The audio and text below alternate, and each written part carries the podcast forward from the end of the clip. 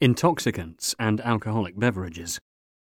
An intoxicant is an agent that clouds the mind and produces in a person a state ranging from elation to stupor, usually accompanied by loss of inhibitions and control. As the Prophet said, every intoxicant is khamr, wine, and every khamr is forbidden. Sahih Muslim, 2003. Therefore, any alcoholic drink is unlawful, whether it is made from fruit, such as grapes, dates, figs, and raisins, or from grains, such as wheat, barley, corn, and rice, or from sweet substances, such as honey. Thus, the definition of khamr extends to any substance that intoxicates, in whatever form and under whatever name it may appear, even if it is added to natural fruit juice, sweets, and chocolate. Preservation of the mind. Islam seeks to realize people's benefits in this life and in the hereafter, and amongst these ultimate benefits are the five necessities, namely religion, life, the mind, property, and progeny. The mind is the basis of legal responsibility, manat at-taklif, and the main reason behind divine honor and favor on the human race. It is for this reason that Islam seeks to preserve it and protect it against anything that is bound to weaken it or derange it.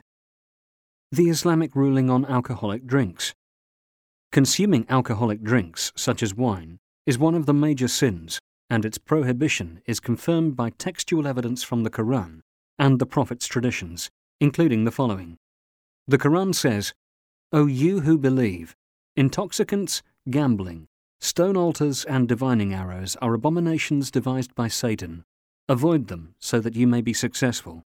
Surat Al-Ma'idah 5:90.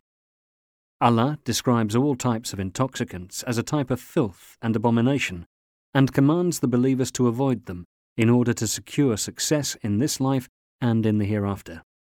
The Prophet said, "Every intoxicant is wine, khamr, and every wine is unlawful. Whoever drinks wine in this world and dies addicted to it without repentance will not drink it in the hereafter." Sahih Muslim, 2003. Explaining once that drinking wine decreases faith and contradicts it altogether, he once declared, "When someone takes an alcoholic drink, then he is not a believer at the time of drinking it." Allah has imposed corporal punishment on drinkers, and so they lose their dignity and credibility in society. He warns those who persist in drinking wine, and all intoxicants for that matter, and die without ever repenting, with severe punishment in the hereafter. As the Prophet said, "Allah, the Exalted and Glorious, made a covenant to those who drink intoxicants to make them drink tinat al-khabal." Sahih Muslim, 2002.